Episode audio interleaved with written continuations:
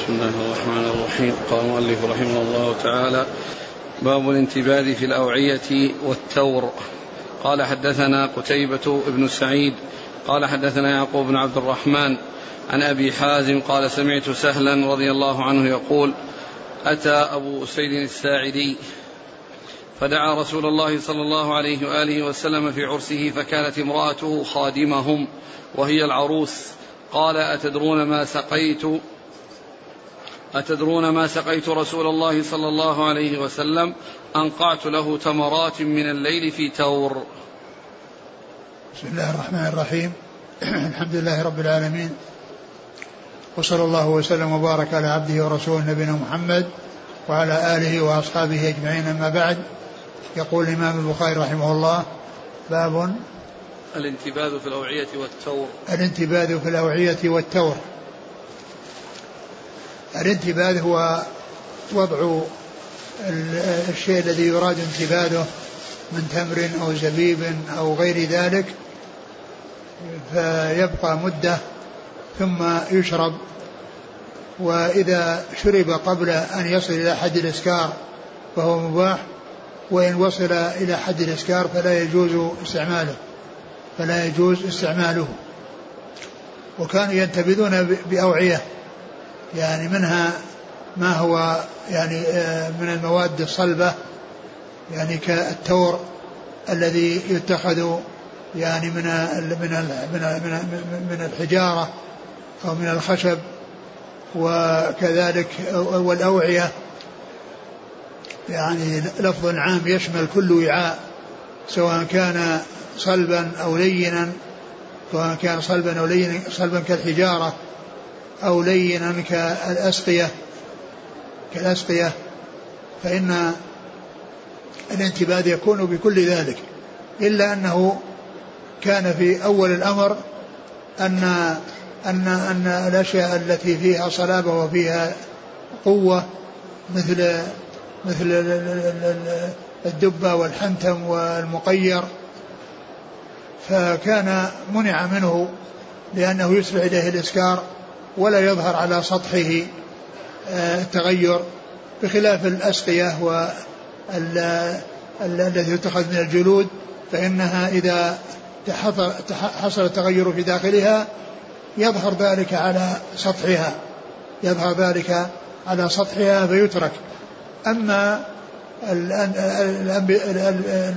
الأوعية الغليظة فهذه التي يعني يكون فيها الإسكار ولا يشعر به.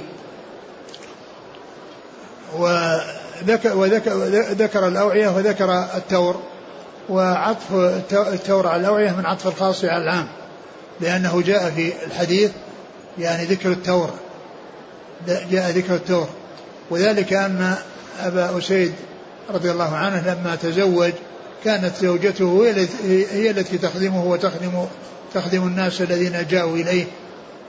وهذا يفهم منه أن هذا قبل الحجاب أن هذا قبل الحجاب وقد أخبرت بأنها خصت رسول الله صلى الله عليه وسلم وأتحفته بأن نقعت له شيئا يعني آه، من الليل وأسقته إياه يعني في الصباح.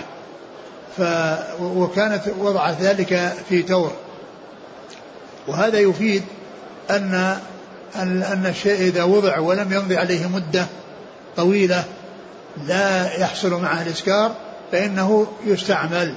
وقد خصت رسول الله صلى الله عليه وسلم بهذا وأتحفته في ذلك رضي الله تعالى عنها وأرضاها نعم. قال حدثنا قتيبة بن سعيد نعم. عن يعقوب بن عبد الرحمن القاري. عن عبد عن أبي حازم عن؟ سهل عن أبي حازم وهو سلمة بن دينار. عن سهل بن سعد الساعدي رضي الله عنه. قال رحمه الله تعالى باب ترخيص النبي صلى الله عليه وسلم في الأوعية والظروف بعد النهي. قال حدثنا يوسف بن موسى قال حدثنا محمد بن عبد الله أبو أحمد الزبيري.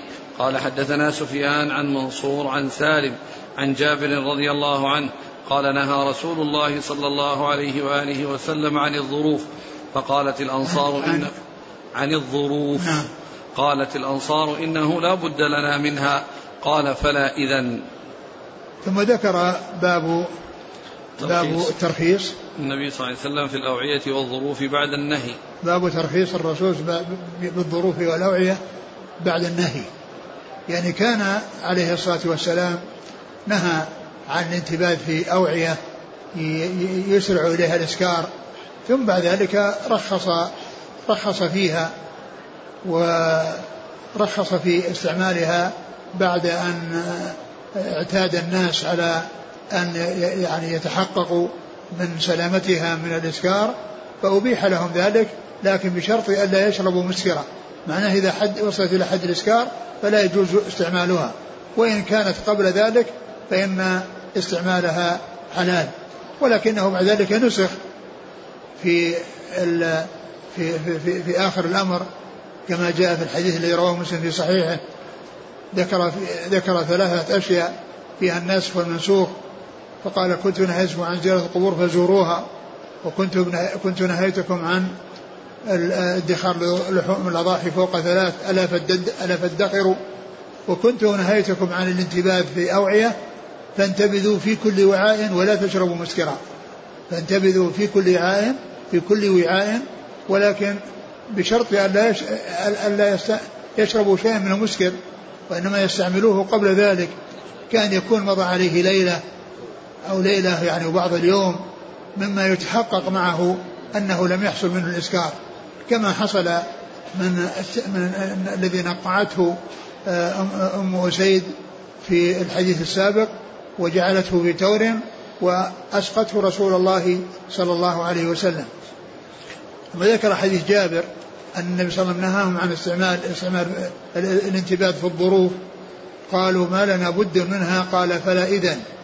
يعني أن أن أن الشيء الذي منعوا منه و آه، منعوا من استعماله يجوز لهم استعماله بشرط أن يتحققوا أنه ما حصل هناك شيء آه، فيه مضرة أو شيء يعود عليهم بالمضرة. وهذا مثل قوله صلى الله عليه وسلم لما نهاهم عن الجلوس في الطرقات قالوا ما لنا بد من مجالسنا. قال إذا إذا إذا كان كذلك فأعطوا الطريق حقه. قالوا وما حق الطريق؟ قال آه، رد السلام و والامر بالمعروف والنهي عن المنكر. نعم.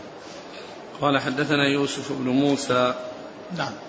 عن محمد بن عبد الله أبي أحمد الزبيري نعم. عن سفيان والثوري. عن منصور ابن المعتمر. عن سالم عن عن سالم بن أبي الجعد. وقال خليفة حدثنا يحيى بن سعيد قال حدثنا سفيان عن منصور عن سالم بن أبي الجعد بهذا. نعم ثم ذكر طريقا أخرى. نعم. وقال خليفة خليفة بن خياط. عن يحيى بن سعيد القطان عن سفيان عن منصور عن سالم بن أبي الجعد. نعم. قال حدثنا عبد الله بن محمد قال حدثنا سفيان بهذا وقال فيه لما نهى النبي صلى الله عليه وسلم عن الأوعية. ثم ذكر ذكر هذا الإسناد الذي يعني آه، أشار إليه وقال إن الرسول إن إن الرسول نهى. نهى النبي صلى الله عليه وسلم عن الأوعية. الرسول نهى عن الأوعية. نهى عن الأوعية يعني بهذا اللفظ يعني قال إنه نهى عن الأوعية. يعني الأوعية التي قد يتطرق إليها الإسكار بسرعة. قال حدثنا عبد الله بن محمد المسندي عن سفيان بن عيينة. بهذا قال حدثنا علي بن عبد الله قال حدثنا سفيان عن سليمان بن أبي مسلم الأحول عن مجاهد عن أبي عياض عن عبد الله بن عمرو رضي الله عنهما قال لما نهى النبي صلى الله عليه وسلم عن الأسقية قيل للنبي صلى الله عليه وآله وسلم ليس كل الناس يجد سقاء. فرخص لهم في غير الجر فرخص لهم في الجر غير المزفت. ثم ذكر هذا الحديث عن عبد الله بن عمرو العاص رضي الله عنه وقال فيه أن الرسول صلى الله عليه وسلم لما نهى عن الأسقية. لما نهى عن الأسقية إيش؟ قيل له ليس كل الناس يجد سقاء. لما نهى الرسول عن الأسقية قيل إنه ليس كل الناس يجد سقاء. فأذن في الجر. فرخص لهم في الجر غير المزفت. فيعني رخص لهم بالجر غير المزفت. غير المزفت. نعم. نعم. ثم ذكر هذا الحديث الذي ذكر فيه أنه نهاهم عن الانتباه في أسقية وقالوا ليس كل يعني يجد سقاء فرخص لهم في الانتباه في الجر المزفت. الأسقية التي جاءت في الأول غير الأسقية التي جاءت في الثاني لأن الأسقية التي جاءت في الأول كما قال الحافظ يراد بها عموم الأسقية وهو كل شيء يعني يستقى منه.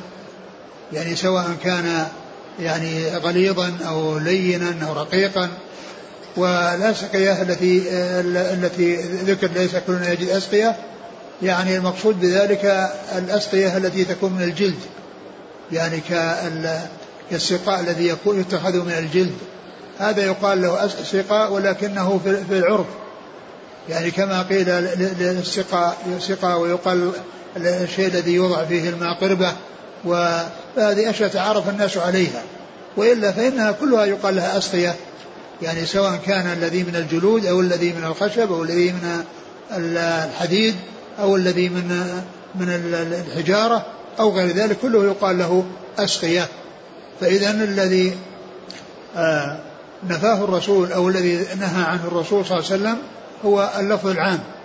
اللفظ العام الذي يعني يكون فيه أشياء غليظة وأشياء يعني لينة. فالأسقية التي جاءت في الآخر هي ما يتخذ من من الجلود. فلما قالوا ليس كل يجد سقاء يعني السقاء المعروف أو المشهور الذي هو يتخذ من الجلود. لأن هذا هو الذي رخص فيه. لأنه كان إذا ظهر الإسكار في داخله تبين على سطحه أن أن ما داخله أن الذي في داخله تغير. قال ليس كل يجد سقاء يعني الذي هو بالعرف وهو السقاء الذي يكون فيه اللبن ويكون فيه النبيذ. و فقال يعني فأذن لهم أو رخص لهم بالجر في المزفت الجرار. غير. ها؟ غير المزفت غير المزفت الجر. الجر غير المزفت نعم. الجر غير المزفت يعني لأن المزفت إذا يعني وضع يعني فيه يعني يزيدها يعني الجرار غلظا ويزيدها شدة وقوة فرخص لهم الجر غير المزفت يعني أنه أنه يصير إضافة. الزفت على على ال على ال على على الجرار التي قيل إنها تتخذ من الحجاء من الفخار. أو تتخذ من المدر. وهذه من الأحاديث اللي من الأوعية التي جاءت في الحديث النهي عنها اولا ثم الترخيص بها يعني آه، آه، ثانيا. وعلى هذا فإن ما جاء في الحديث من ذكر الأسقية والنهي عنها ثم قالوا لا نجد كل لا نجد أسقية الشيء الذي نهى عنه الرسول هو عموم الأوعية والذي أشار إليه بأنه يستعمل هو السقاء المعروف الذي هو يعني من الجلد فلما قالوا أنها ليس كل يجد سقاء يعني ينتبذ فيه رخص لهم بأن ينتبذوا في الجر غير المزفت. وبعض أهل العلم راح يقدر يعني قال يعني لما نهى رسول الله عن الانتباذ إلا في أسقية الانتباذ إلا في أسقية قالوا ليس كل يجد ليس كل عنده سقاء يعني ولكن الذي ذكره الحافظ بن حجر يعني من من عموم اطلاق الأسقية على كل ما يستقى منه سواء كان يعني غليظا أو غير غليظ. ثم السقاء الثاني هو الذي آه، يطلق على المتعارف عليه. وهو ما يتخذ من الجلد ويوضع فيه اللبن ويوضع فيه الانتباد كما أن القربة لما يوضع فيه الماء والمزادة لما يوضع فيه الماء. نعم. قال حدثنا علي بن عبد الله ابن مديني عن سفيان بن عيينة. عن سليمان بن أبي مسلم الأحول نعم. عن مجاهد مجاهد. نعم. بن جبر. عن أبي عياض. عن أبي عياض العنسي عن عبد الله بن عمرو. نعم. قال حدثنا مسدد قال حدثنا يحيى عن سفيان قال حدثني سليمان. عن إبراهيم التيمي عن الحارث بن سويد عن علي رضي الله عنه نهى النبي صلى الله عليه وآله وسلم عن الدباء والمزفت. ثم ذكر هذا الحديث عن علي رضي الله عنه أن النبي صلى الله عليه وسلم نهى عن الدباء والمزفت. يعني جاء هذان وجاء غيرهما يعني آه، إضافة إليهما والدب هو القرع الذي يستخرج لبه ثم يبقى غلافه فييبس فيصير وعاء صلبا يصير وعاء صلبا يضعون فيه ينتبذون فيه ويضعون فيه اللبن وغير ذلك. فإذا الدب هو القرع الذي استخرج لبه من الداخل وبقي غلافه ويبس فصار وعاء يعني يابسا. إذا وضع فيه ما ينتبذ فإنه يسرع إليه الإسكار ولا يظهر على سطحه مثل ما يظهر على سطح السقاء. يعني إذا تغير من الداخل لا لا يظهر تغيره في, الدبة. وكذلك المزفت الذي طلي بالزفت الذي طلي بالزفت فإنه أيضا يكون غليظا وإذا حصل إسكار في داخله لا يظهر على سطحه. نعم. قال حدثنا مسدد عن يحيى القطان. عن سفيان سفيان الثوري. عن سليمان آه، الأعمش. عن إبراهيم التيمي. نعم إبراهيم بن يزيد إبراهيم التيمي. نعم هذا غير إبراهيم بن يزيد النقعي إبراهيم بن يزيد التيمي. نعم. عن الحارث بن سويد نعم. عن علي. نعم. قال حدثنا عثمان قال حدثنا جرير عن الأعمش بهذا. ثم ذكر آه، آه، طريقا أخرى وهي عن عثمان بن أبي شيبة عن جرير بن عبد الحميد عن الأعمش. يعني هناك قال سليمان في الإسناد الأول وهنا قال الأعمش. وذكر باسمه في الإسناد الأول وذكر بلقبه في الإسناد الثاني. نعم. قال حدثني عثمان قال حدثنا جرير عن منصور عن إبراهيم قال قلت للأسود هل سألت عائشة أم المؤمنين عما يكره أن ينتبذ فيه؟ فقال نعم. قلت يا أم المؤمنين عما نهى النبي صلى الله عليه وسلم أن ينتبذ فيه؟ قالت نهانا في ذلك أهل البيت أن ننتبذ في الدباء والمزفت. قلت أما ذكرت الجر والحنتم؟ قال إنما أحدثك ما سمعت. أحدثك ما لم أسمع. ثم ذكر هذا الحديث عن عن عن عائشة رضي الله عنها وأن أنه سألها الأسود. نعم.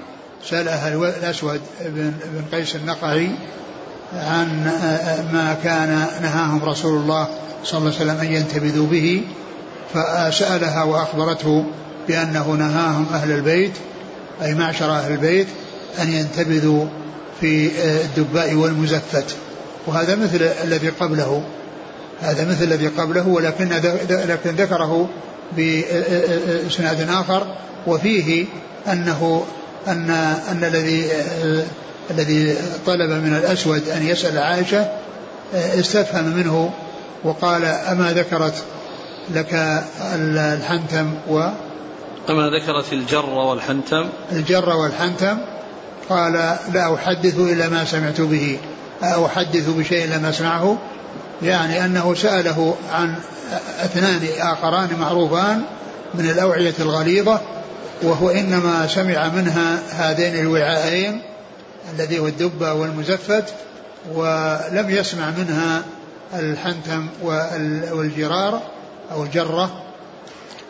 فقال هذا هكذا الذي هذا هذا هو الذي سمعته. والأربعة الأشياء جاءت في بعض الأحاديث مجتمعة وكلها مما نهى عنه الرسول صلى الله عليه وسلم أن يستعمل ولكنه نسخ بعد ذلك كما في حديث بريدة الذي أشرت إليه آنفا في صحيح مسلم في الأمور الثلاثة التي ذكر فيها الناسخ والمنسوخ. قال حدثني عثمان عن جرير عن منصور ابن المعتمر عن إبراهيم آه، النخعي. عن الأسود عن عائشة. نعم. قال حدثنا موسى بن إسماعيل قال حدثنا عبد الواحد قال حدثنا الشيباني قال سمعت عبد الله بن أبي أوفى رضي الله عنهما قال نهى النبي صلى الله عليه وآله وسلم عن الجر الأخضر. قلت أنشرب في الأبيض؟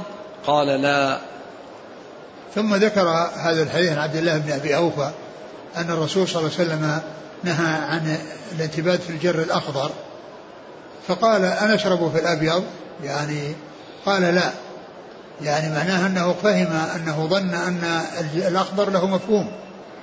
وإذا كان له مفهوم معنى ذلك أن غيره يستعمل. فقال لا لأن الأخضر هذا هو الذي كان مشتهرا وكان كثيرا وكان تأتي يعني هذه الجرار يعني من قيل إنها تأتي من مصر و ولونها يعني يعني هذا اللون الأخضر فكانت مشهورة عند الناس؟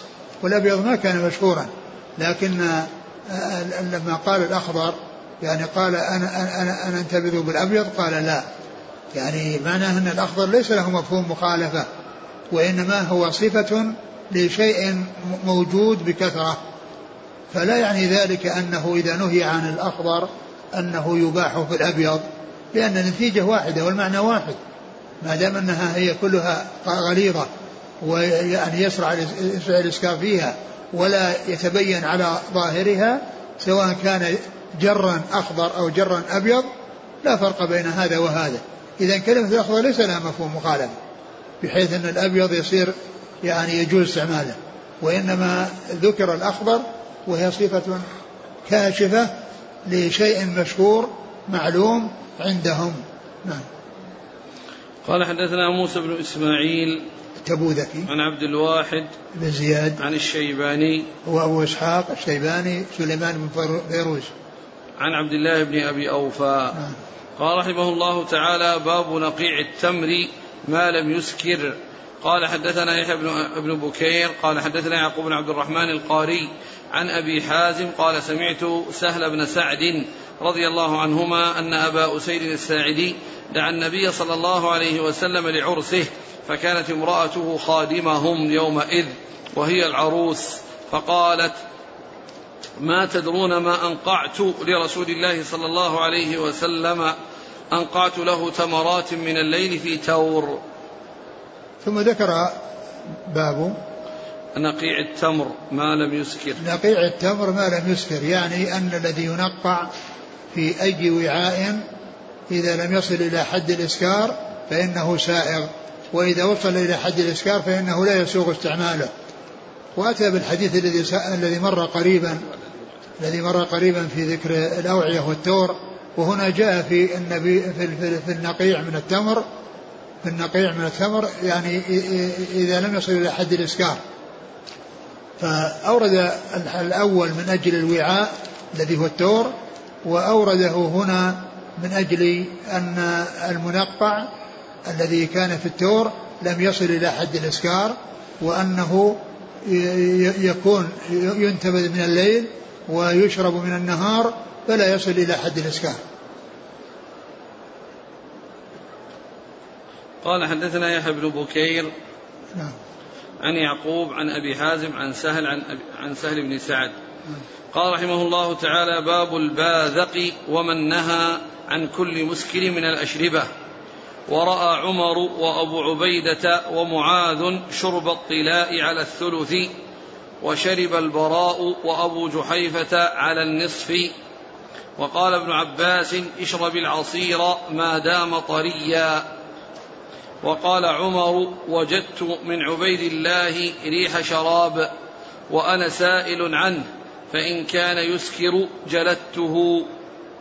قال حدثنا محمد بن كثير قال أخبرنا سفيان عن أبي الجويرية قال سألت ابن عباس رضي الله عنهما عن الباذق فقال سبق محمد صلى الله عليه وآله وسلم الباذق فما أسكر فهو حرام. قال الشراب الحلال الطيب. قال ليس بعد الحلال الطيب إلا الحرام الخبيث. ثم قال باب الباذق ومن نهى عن كل مسكر من الأشربة. باب الباذق ومن نهى عن كل مسكر من الأشربة. الباذق هذا شيء غير معروف في زمنه صلى الله عليه وسلم. يعني نوع من الأشربة قيل إنه من العسل وأنه كان غير معروف في زمنه صلى الله عليه وسلم. فسئل ابن عباس رضي الله عنه عنه سأله أبو, أبو الجويرية عن هذا عن عن عن الباذق وهو هذا هذا العصير أو الشراب الذي أو الانتباد يكون من من من العسل.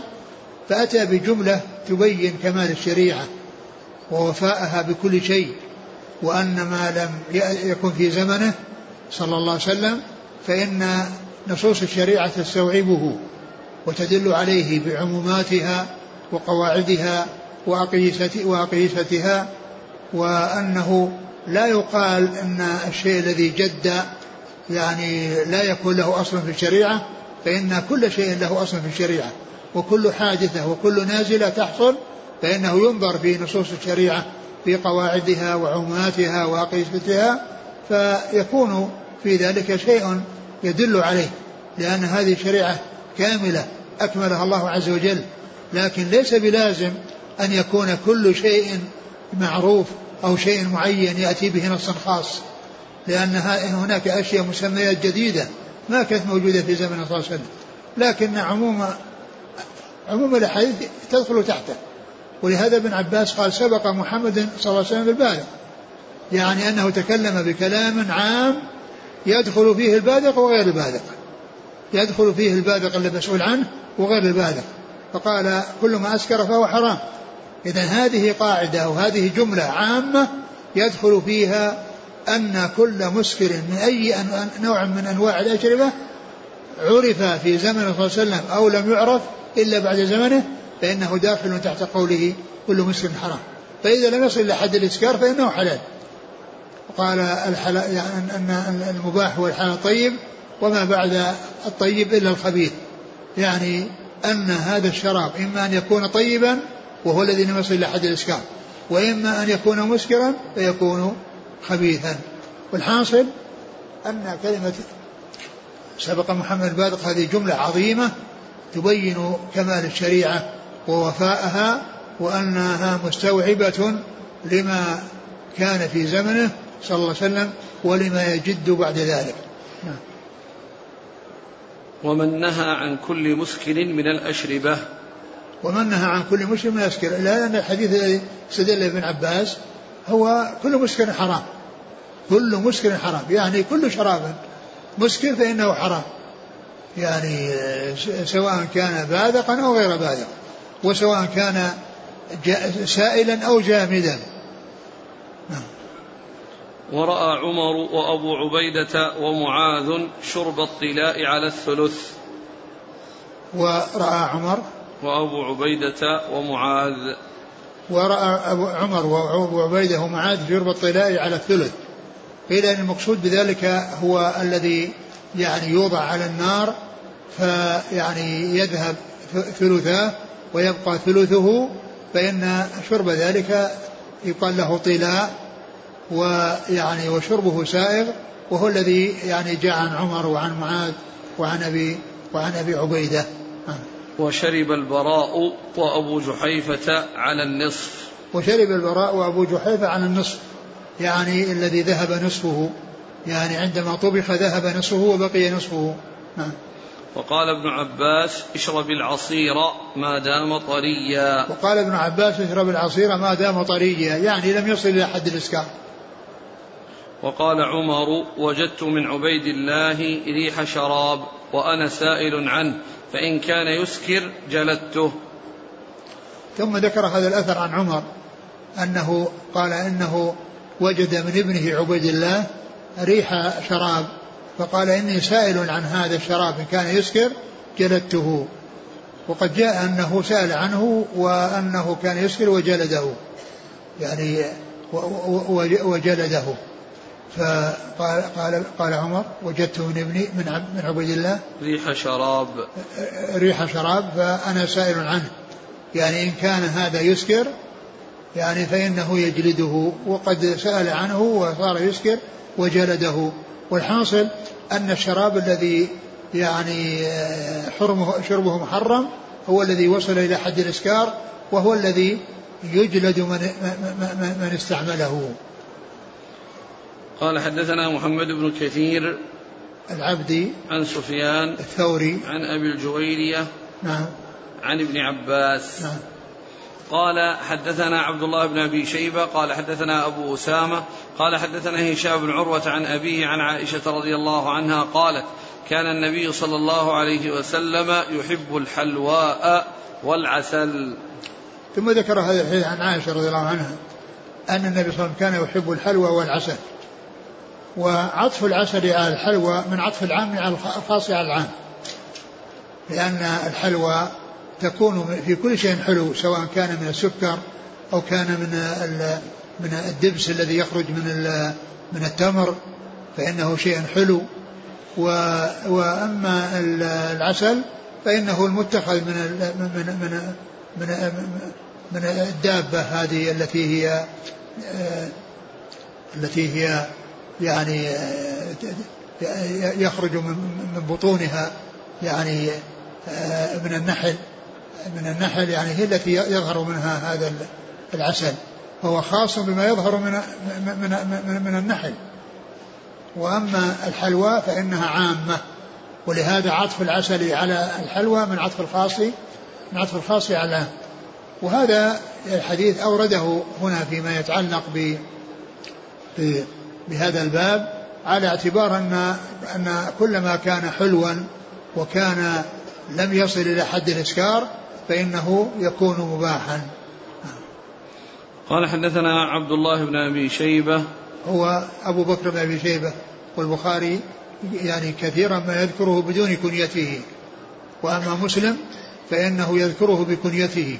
وسبق أن قلت أنه أكثر شيوخ مسلم أخذا عنه لأن مسلم روى عنه أكثر من 1500 حديث. عن أبي أسامة. حماد بن أسامة. عن هشام بن عروة عن أبيه عن عائشة. قال باب من رأى أن لا يخلط البسر والتمر إذا كان مسكرا وأن لا يجعل إدامين في إدام. قال حدثنا مسلم قال حدثنا هشام قال حدثنا قتادة عن أنس رضي الله عنه قال إني لأسقي أبا طلحة وأبا دجانة وسهيل بن بيضاء وسهيل بن البيضاء خليط بسر وتمر إذ حرمت الخمر فقذفتها وأنا ساقيهم وأصغرهم وإنا نعدها يومئذ الخمر. وقال عمرو بن الحارث قال حدثنا قتادة أنه سمع أنسا ثم قال باب من رأى ألا يخلط البسر والتمر. من رأى ألا يخلط البسر والتمر. إذا كان مسكرا. إذا كان مسكرا. يعني أن أن البسر والتمر يعني نوعان من الأنواع التي تنتبذ وإذا نبذ كل واحد منهما على حدة فإنه لا يسرع إليه الإسكار ولكن إذا خلط معا فإنه يسرع إليه الإسكار. فهنا ذكر يعني ما يتعلق بالنهي عن الجمع بين شيئين. يعني كالبسر والتمر أو الرطب وبين العنب وبين التمر أو أو الرطب وذلك لأنه يسرع إليها الإسكار فكان نهي عنها خشية أن يسرع الإسكار ثم يقدم أحد على شربه فيحصل له الإسكار. وأن لا يجعل إدامين في إدام. وأن لا يجعل إدامين في إدام. يعني يعني سبق أن مر بنا أن أن قضية أكل إدامين أو طعامين في وقت واحد. سبق أن مر بنا كان يأكل كان كان كان يأكل الرطب بالقثاء. لأن الرطب فيه حرارة والقثاء فيه برودة فكان يجمع بينهما. وعرفنا فيما مضى أن الجمع بين أكثر من نوع أنه لا بأس به أنه لا بأس به وأنه سائغ لأن الرسول جمع بين الدب والرطب. وهنا قال وأن لا يجمع بين لا يخلط البشرى البشر والتمر ألا يجعل في إدامين أن لا يجعل إدامين في إدام. ولا يجعل إدامين في إدام يعني شيئين يعني يعني معناه يستعملان وهذا يعني على سبيل على على على سبيل التنزيه وليس على سبيل التحريم. وإلا فان فإن الحديث الذي سبق المره يدل على الجواز لأن لأن هذا هذا طعام وهذا طعام. نعم. عن أنس قال إني لأسقي أبا طلحة وأبا دجانة وسهيل بن البيضاء خليط بسر وتمر إذ حرمت الخمر فقذفتها وأنا ساقيهم. وأصغرهم وإنا نعدها يومئذ الخمر. وهذا يعني في أول ما حرمت الخمر وكان أنس هو ساقي أبا طلحة ساقي أبا أبي طلحة ومن معه وأنه كان فيها يعني ما اتخذوه من من من من التمر والبسر وأنه كان يعني وأنهم يعني أتلفوه وذلك لأنهم يعرفون أنه خمر وأنه يعني يحصل به الإسكار وقد خلط ومن بينها من هذين النوعين وكان آه، هذا الخليط أو هذين الخليطين حصل منه يحصل منهما الإسكار فكانوا يشربونه ولما حرمت الخمر أراقوا ما عندهم حتى هذا الذي يكون من التمر والبسر. قال حدثنا مسلم ابن إبراهيم. عن هشام. عن عن قتادة. هشام الدستوائي عن قتادة بن دعامة. عن أنس. آه. وقال عمرو بن الحارث حدثنا قتادة قتادة أنه سمع أنسا. وهذا فيه الرواية الثانية فيها التصريح بالسماع. يعني من قتادة عن أنس. والأول بالعنعنة. قال حدثنا أبو عاصم عن ابن جريج قال أخبرني عطاء أنه سمع جابر رضي الله عنه يقول نهى النبي صلى الله عليه وسلم عن الزبيب والتمر والبسر والرطب.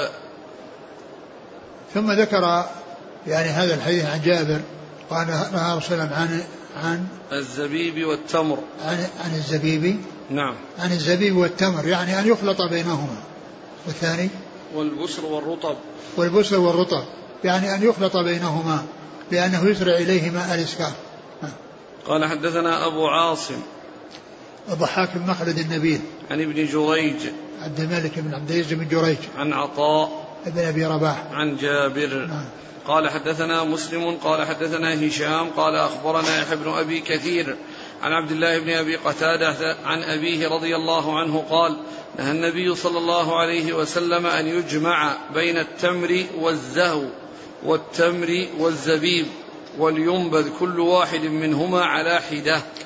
ثم ذكر هذا الحديث وهو مثل الذي قبله أن الرسول نهى أن ينبذ بين التمر والزبيب. أن يجمع بين التمر والزهو. والزهو الزهو الذي هو البسر الزهو هو الذي البسر الذي تقدم في الحديث السابق.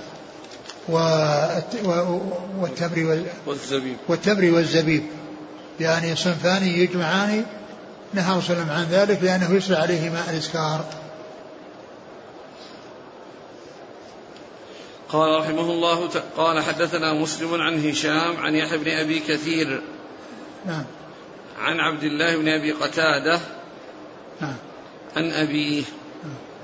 قال رحمه الله تعالى باب شرب اللبن وقول الله تعالى من بين فرث ودم لبنا خالصا لبنا خالصا سائغا للشاربين. قال حدثنا عبدان قال أخبرنا عبد الله قال أخبرنا يونس عن الزهري عن سعيد بن المسيب عن أبي هريرة رضي الله عنه أنه قال أتي رسول الله صلى الله عليه وآله وسلم ليلة أسري به بقدح لبن وقدح خمر. اللي بعده قال حدثنا الحميدي أنه سمع سفيان قال أخبرنا سالم أبو النضر أنه سمع عميرا مولى أم الفضل يحدث عن أم الفضل قالت شك الناس في صيام رسول الله صلى الله عليه وسلم يوم عرفة فأرسلت إليه بإناء فيه لبن فشرب فكان سفيان ربما قال شك الناس في صيام رسول الله صلى الله عليه وسلم يوم عرفة فأرسلت إليه أم الفضل فإذا وقف عليه قال هو عن أم الفضل. ثم قال باب شرب اللبن وقال الله تعالى من بين فرث ولبن ودم باب اللبن. شرب اللبن. يعني أن هذا من الأطعمة بل هو من الأطعمة العظيمة التي يعني فيها الغذاء وفيها يعني تمام الغذاء. ولهذا فإن الله عز وجل جعل الغذاء للطفل عندما يولد هو هو يعني هذا اللبن الذي الذي يعني الذي الذي يعني تسقيه إياه أمه. ف فهو من من من من أعظم من أعظم الأغذية وأكثرها فائدة. ولهذا جاء عن النبي صلى الله عليه وسلم أنه كان إذا أكل طعاما قال اللهم بارك لنا فيه وإذا شرب لبنا قال اللهم بارك لنا فيه وزدنا منه. اللهم بارك لنا فيه وزدنا منه. فهذه خصيصة للبن وذلك لعظم فائدته ولأهميته وكونه هو غذاء الطفل عندما يخرج من بطن أمه فإنه يغذى لمدة حولين بلبن أمه.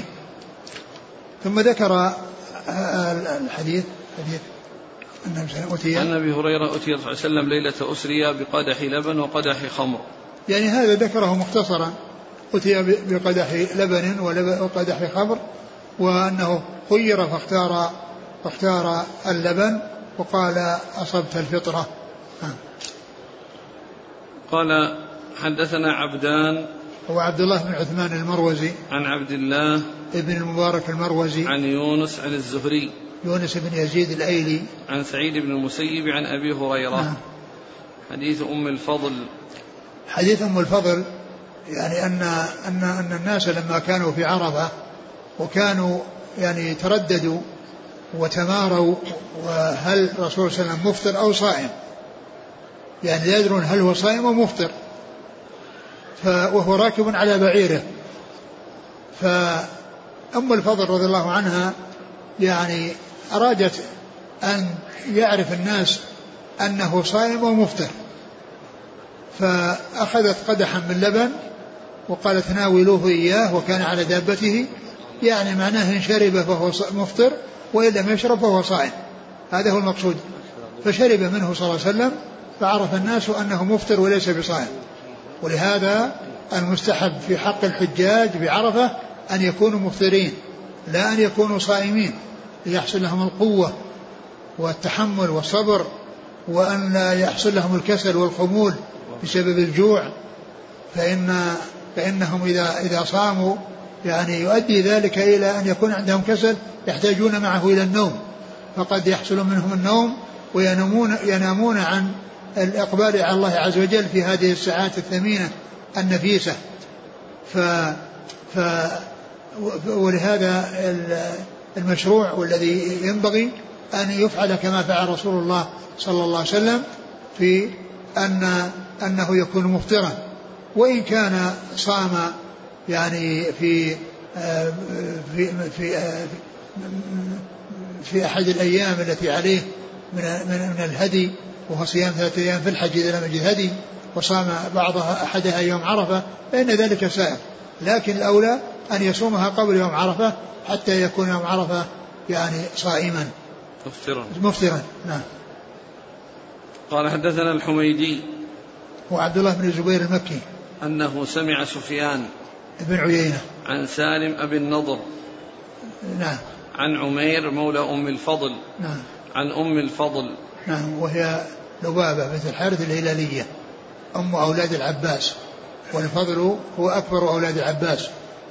فالعباس يكنى بأبي الفضل وهي تكنى بأبي الفضل. فكان سفيان ربما قال شك الناس في صيام رسول الله صلى الله عليه وسلم يوم عرفة فأرسلت إليه أم الفضل. فإذا وقف عليه قال هو عن أم الفضل. يعني أنه يعني أحيانا يضاف هذا إلى إلى إلى أم الفضل ويعني يكون يعني ليس مرويا ويصير صيرته صورة المرسل فإذا وقف عليه أو رجع فيه قال هو عن أم الفضل. يعني فهو متصل وليس بمرسل. قال حدثنا قتيبة قال حدثنا جرير عن الأعمش عن أبي صالح وأبي سفيان عن جابر بن عبد الله رضي الله عنهما أنه قال جاء أبو حميد بقدح من لبن من النقيع فقال له رسول الله صلى الله عليه وآله وسلم ألا ألا خمرته ولو أن تعرض عليه عودا. ثم ذكر هذا الحديث عن عن جابر عن قال جابر جاء. قال جاء أبو حميد وجاء في الرواية الثانية أنه رجل من الأنصار. أبو حميد يعني رجل من الأنصار. ومن الأنصار المشهورين أبو حميد الساعدي أبو حميد الساعدي مشهور وهو يعني له أحاديث كثيرة وهو الذي جاء عنه أنه قال أنا أعلمكم بصلاة رسول الله صلى الله عليه وسلم وكان في مجلسه عشرة من أصحاب الرسول صلى الله عليه وسلم فحدثهم فأقروا له بذلك ووافقوه يعني على ذلك. فإذا هذا يعني غير ذاك يعني قال رجل من الأنصار لو كان أبو حميد الساعدي يقول أبو حميد الساعدي. ف آه، آه، جاء بقدح فيه إيش؟ من لبن. نعم بقدح من لبن لأنه هنا أورده في باب اللبن. بقدح من لبن. من النقيع. من النقيع يعني يعني يعني مكان معروف. نعم. فقال صلى الله عليه وسلم ألا خمرته. قال ألا خمرته يعني كأنه جاء به وهو مكشوف يعني جاء بالقدح وهو مكشوف ما عليه غطاء. فقال ألا خمرته؟ أي ألا أي هلا غطيته؟ لأن التخمير هو التغطية. يعني كونه يوضع عليه الغطاء يعني معناه أن حصل له التخمير. ولهذا الخمر سميت خمرا لأنها تغطي القلب. لأنها تغطي القلب. وسمي الخمار الذي خمار المرأة خمارا لأنها تغطي به وجهها وصدرها. تغطي, تغطي به وجهها وجيبها يقال له خمار لأنها كلها من مادة التغطية. ثم قال ولو أن تعرض عليه عودا ولو أن تعرض عليه عودا لأن الإنسان إذا عود نفسه التغطية يغطيه بأي شيء وإذا لم يحصل فإنه يعرض عليه عودا ويسمي عليه فيكون معناه حصول يعني هذا الفعل يكون مع تسمية. والتسمية تطرد الشياطين يعني عن ذلك الطعام. فقال ولو أن تعرض عليه لأن الإنسان إذا تعود التغطية حتى إذا لم يجد عرض عودا معنى ذلك أنه يحرص على التغطية. يحرص على التغطية. لأنه إذا كان مطلوبا منه إذا لم يجد أن يعرض عودا ويسمي الله عز وجل عليه فإن حصول يعني يحصل به استمرار استعمال هذا الفعل الذي هو تغطية الأواني ولم يجد إلا عودا يعرضه ويغطي ويدعو عنده. لأن هذا فيه التعويد على هذا الفعل. الإنسان يتعود أنه ما يتركه مكتوب. نعم. إذا كان فيه طعام. نعم. قال حدثنا قتيبة عن جرير عن الأعمش عن أبي صالح. ذكوان السمان. وأبي سفيان. هو طلحة بن نافع. عن جابر بن عبد الله. نعم. قال حدثنا عمر بن حفص. قال حدثنا أبي. قال حدثنا الأعمش. قال سمعت أبا صالح يذكر أراه عن جابر رضي الله عنه. قال جاء أبو حميد رجل من الأنصار من النقيع بإناء من لبن إلى النبي صلى الله عليه وآله وسلم. فقال النبي صلى الله عليه وآله وسلم ألا خمرته ولو أن تعرض عليه عودا. نعم وهذا مثل الذي قبله. قال حدثنا عمر بن حفص بن غياث. عن أبيه. نعم. عن الأعمش عن أبي صالح عن جابر. قال وحدثني أبو سفيان عن جابر عن النبي صلى الله عليه وآله وسلم بهذا. نعم. قال حدثني محمود قال أخبرنا النضر قال أخبرنا شعبة عن أبي إسحاق قال سمعت البراء رضي الله عنه قال قدم النبي صلى الله عليه وآله وسلم من مكة وأبو بكر معه. قال أبو بكر مررنا براع وقد عطش رسول الله صلى الله عليه وآله وسلم. قال أبو بكر رضي الله عنه فحلبت كثبة من لبن في قدح فشرب حتى رضيت. وأتانا سراقة بن جعشم رضي الله عنه على فرس فدعا عليه فطلب إليه سراقة ألا يدعو عليه وأن يرجع ففعل النبي صلى الله عليه وآله وسلم. ثم ذكر هذا الحديث المتعلق بهجرة الرسول صلى الله عليه وسلم ومعه أبو بكر وأنهم في الطريق عطش الرسول صلى الله عليه وسلم ووجدوا يعني آه، راعي غنم فسألوه هل فيها يعني من من من من من, من, من, من, لبن فيعني فأعطاهم شاة ويعني وحلبها حلبها لهم ويعني وأعطى اللبن أبو بكر رضي الله عنه رسول الله صلى الله عليه وسلم فشرب منه حتى رضي وحتى سر وأعجبه ذلك لأن الرسول صلى الله عليه وسلم قضى وطره من هذا اللبن الذي كان قبل ذلك كان قد عطش.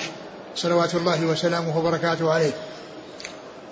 ثم ثم انه لحقهم سراقة يعني كان كان الرسول صلى الله عليه وسلم خرج خفية وكانوا مختفين في في غار غار ثور ثلاث ليال.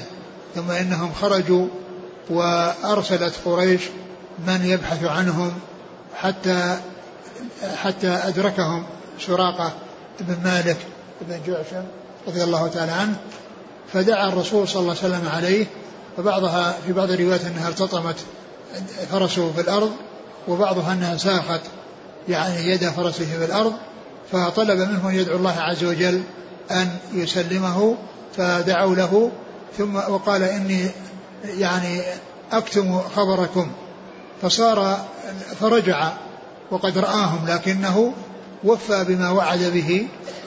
ثم إذا لقيه احد قال هذه الجهة كفيتم إياها. يعني هذه الجهة كفيتم إياها. يعني ما قال إن أنه, أنه ما فيها أحد أو أنه رأى أنه رأى الرسول أو أنه لم الرسول وإنما قال هذه الجهة كفيتم إياها. هذه من التورية. يعني معناه هذه الجهة لا تبحثوا عنها. أنا كفيتكم إياها. وقد عرف الشيء الذي يريدون ولكنه لم يفعل لأنه وعد الرسول صلى الله عليه وسلم بذلك. ثم إنه أسلم بعد ذلك رضي الله عنه وأرضاه. ومحل الشاهد يعني هذه الكثبة من اللبن التي حلبت لرسول الله صلى الله عليه وسلم من تلك الشاة والحديث سبق أن مر بنا. نعم.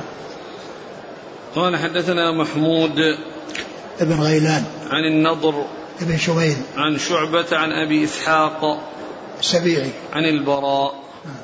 قال حدثنا أبو اليمان قال أخبرنا شعيب قال حدثنا أبو الزناد عن عبد الرحمن عن أبي هريرة رضي الله عنه أن رسول الله صلى الله عليه وآله وسلم قال نعم الصدقة اللقحة الصفي منحة والشاة الصفي منحة تغدو بإناء وتروح بآخر ثم ذكر هذا الحديث الذي يعني. الذي ذكره في باب اللبن وأنه قال نعم اللقحة الصفي يعني اللقحة التي قربت ولادتها الصفي التي يعني هي يعني طيبة والتي يعني كثيرة اللبن والتي هي مصطفاة ومختارة ومتميزة على غيرها من الإبل في كثرة لبنها ولهذا قال تغدو بإناء وتروح بإناء يعني أنها تحلب في أول النهار وآخر النهار.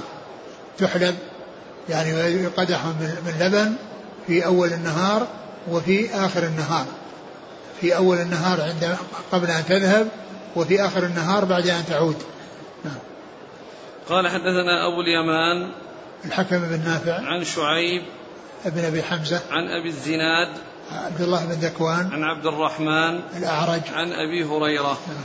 قال حدثنا أبو عاصم عن الأوزاعي عن ابن شهاب عن عبيد الله بن عبد الله عن ابن عن ابن عباس رضي الله عنهما أن رسول الله صلى الله عليه وسلم شرب لبنا فمضمض وقال إن له دسما. ثم ذكر هذا الحديث أن النبي صلى الله عليه وسلم شرب لبنا وتمضمض بعده وقال إن له دسما. يعني هذا السبب الذي جعله. يعني يريد ان ان, أن الدسومة التي في فمه بعد شرب اللبن تذهب حتى لا تشوش عليه. ويبقى يعني أثرها في, في, في, في فمه فمضمض حتى يذهب أثر الدسومة. وقال هذا هو التعليل أن له دسما فيريد أن تذهب الدسومة التي في في فمه بهذه المضمضة. نعم. قال حدثنا أبو عاصم عن الأوزاعي. أبو عاصم الضحاك بن مخلد عن الأوزاعي عبد الرحمن بن عمرو. عن ابن شهاب عن عبيد الله بن عبد الله. بن عتبة بن مسعود. عن ابن عباس.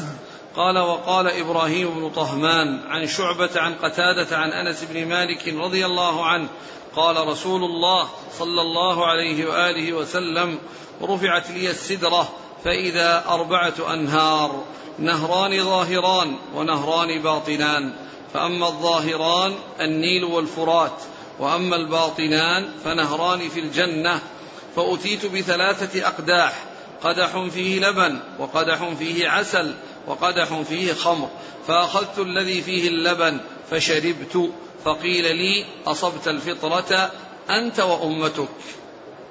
ثم ذكر هذا الحديث في قطعة من حديث الإسراء وذكر فيه ما حصل في النهاية في نهاية الإسراء في نهاية العروج لأنه آه، الحديث الإسراء الطويل جاء فيه ذكر السنة السماء الأولى ثم الثانية ثم الثالثة ثم الرابعة ثم الخامسة ثم السادسة ثم السابعة ثم تجاوزها حتى وصل سدرة المنتهى. وذكر في بعض الأحاديث صفة سدرة المنتهى وأنها يعني نبقها ك ك أن أن أن أن, أن ورقها ك يعني ك كقلال هجر و ونبقها كذا. ثم يعني ذكر محل الشاهد وهو أنه أتي بثلاثة أقداح قدح فيه خمر وقدح فيه لبن وقدح فيه عسل. وأنه اختار اللبن وشربه وقال أصبت الفطرة أنت وأمتك. أصبت الفطرة لأنه أخذ بالشيء الذي آه الذي آه يعني هو أحسن الأطعمة وأفضل الأطعمة وهو الذي ذكرته في الحديث السابق حديث قريبا أنه كان إذا شرب لبنا قال اللهم بارك لنا فيه وزدنا منه فما كان يطلب الزيادة إلا من اللبن. ولهذا يعني الرسول عليه الصلاة والسلام آه، جاء في القرآن جاء في القرآن وقال وقل رب زدني علما وقل رب زدني علما فلم يأمر الله نبيه في كتابه بطلب المزيد من شيء إلا من العلم. و و ولما كان اللبن يفسر بالرؤيا بالعلم كما جاء في حديث عمر بن الخطاب الحديث الذي فيه أن النبي صلى الله عليه وسلم قال رأيت في المنام أني أتيت بقدح قدح لبن فشربت منه حتى رأيت الري يخرج في يظهر في عروق في أظفاري فشربت وبقيت فضلة فناولتها عمر. قيل بأي شيء بما أولت ذلك قال العلم. قال العلم. فالرسول صلى الله عليه وسلم طلب المزيد أمره بأن يطلب المزيد من العلم في كتابه وكذلك في هذه الرؤيا فسر رسول الله صلى الله عليه وسلم اللبن أنه أنه العلم. واختار العسل يعني على الخمر وعلى اختار اللبن على الخمر وعلى العسل لأن العسل يعني ليس غذاء ليس من الأغذية وإنما هو يعني يستفاد منه في الأدوية.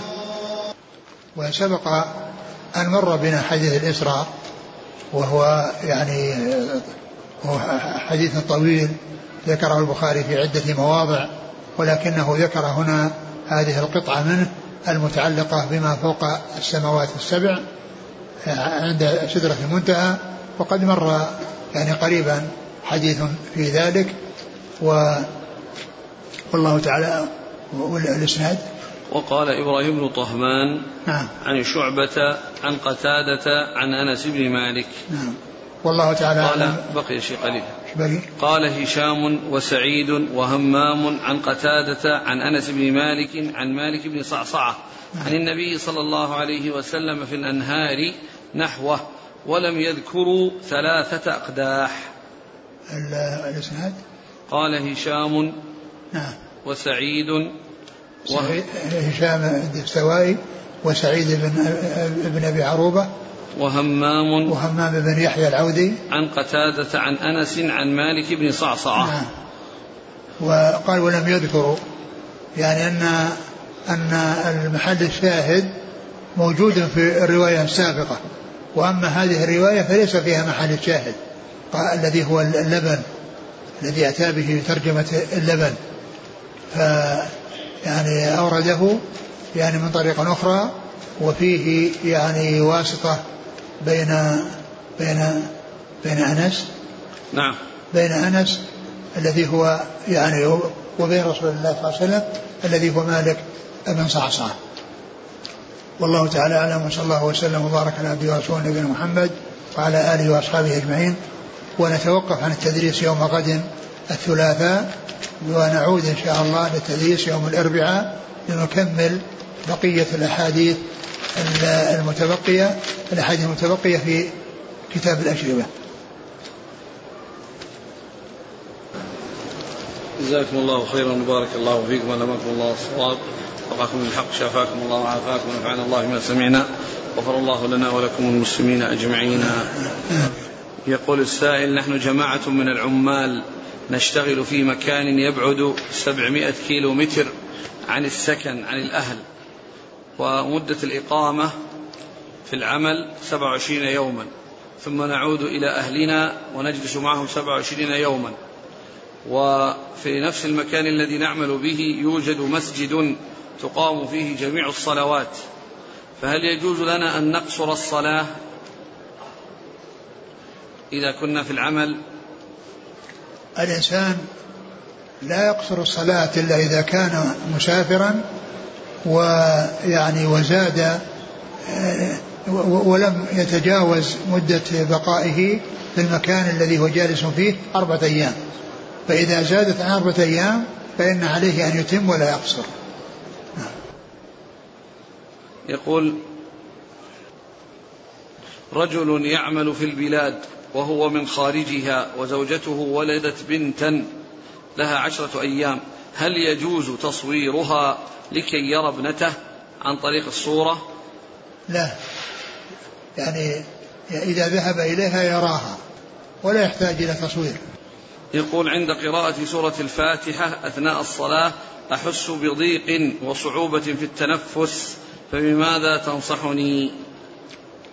آه أنصحك أن تكثر من قراءة القرآن وأن تتعوذ بالله من الشيطان فإن يعني هذا إنما يحصل من الشيطان فعليك أن تستعيذ بالله منه وتقبل على القراءة وعلى التفكر فيها والتأمل فيها.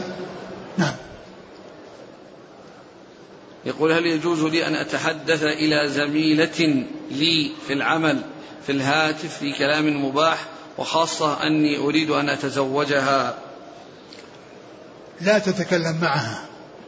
وكذلك أيضا كونك تكون زميلة زميلة لك في العمل وتجلس معها تجلس معها وتتحدث معها. يعني مثل هذا الاختلاط غير سائغ هذا الاختلاط في العمل أو في الدراسة كل ذلك غير سائغ فعليك أن تبتعد عن مثل هذا العمل ولا تتحدث مع يعني امرأة تريد أن تخطبها وإنما يعني إذا خطبتها ويعني وعقد لك عليها يمكن أن تتحدث. أما قبل العقد عليها فلا تتحدث معها. يقول لي شركة في أمريكا تقوم بتنظيف الأماكن أماكن متعددة ومن تلك الأماكن معبد هندوسي. فهل العمل في تنظيف هذا المعبد جائز؟ نعم هذا من التعاون على الإثم والعدوان. هذا من التعاون الإثم والعدوان ولا يجوز الإنسان أن يعمل بمثل هذا العمل. هل يجوز للمرأة قص شعرها لما يصعب عليها من جهة الاغتسال؟ إذا كان يعني يكون طويلا يعني ويشق عليها يعني القيام به وتريد أن تقصر منه فتفعل ذلك لكن لا تفعل الهيئة التي هي هيئة الكفار والتشبه بالكفار. يقول شيخنا الفاضل ما حكم شرب لبن الحصان بعد تركه في استقاء لمدة يومين لكن لا يسكر؟ إيش؟ لبن الحصان يبقى لمدة يومين في السقاء لبن الحصان؟ نعم. نعم. الحصان كما هو معلوم هو حلال حلال الأكل ولبنه ولبنه حلال. وأنا قلت يعني إذا كان يعني وصل إلى حد الإسكار لا يجوز. وإن وصل وإن, وإن كان دون ذلك لم يسكر. هذا هو والرسول صلى الله عليه وسلم قال انتبذوا في كل وعاء ولا تشربوا مسكرا. المهم الإنسان لا يستعمل المسكر أو الذي وصل إلى حد الإسكار. وإذا كان أنها يعني شك فيه أو حصل في ذلك شك فالرسول صلى الله عليه وسلم يقول دع ما يريبك إلا ما لا يريبك. يقول شيخنا بارك الله فيكم هل يجوز للشخص أن يقوم من مكانه فيجلس شخصا آخر؟ أم أن هذا يدخل في عموم النهي؟ في أي مكان فين إذا كان إذا كان المقصود به الصلاة فلا يؤثر في القرب أحدا على نفسه وأما إذا كان يعني في مجلس من مجالس وأراد أن يعني يجعل أحد يعني يجلس مكانه وبموافقته ورغبته. لا سيما إذا كان له منزلة وله مكانة فإن ذلك لا بأس به. الذي الذي لا يصلح أن يقيمه غيره. أما هو أن يقوم بنفسه ويجلس غيره ما في بأس. هل من السنة المضمضة بعد اللبن بعد شرب اللبن هكذا فعل الرسول صلى الله عليه وسلم. الرسول صلى الله عليه وسلم فعل هذا وكون الإنسان يتمضمض لا سيما إذا كان فيه صلاة ويصلي فإن وجودها في فمه قد يشوش عليه. والمضمضة يعني الرسول فعلها فيفعل كما فعل رسول الله صلى الله عليه وسلم. هل تغطية الإناء ولو كان في النهار؟ نعم في الليل والنهار. التغطية تكون لليل والنهار لأنه إذا كان مكتوفا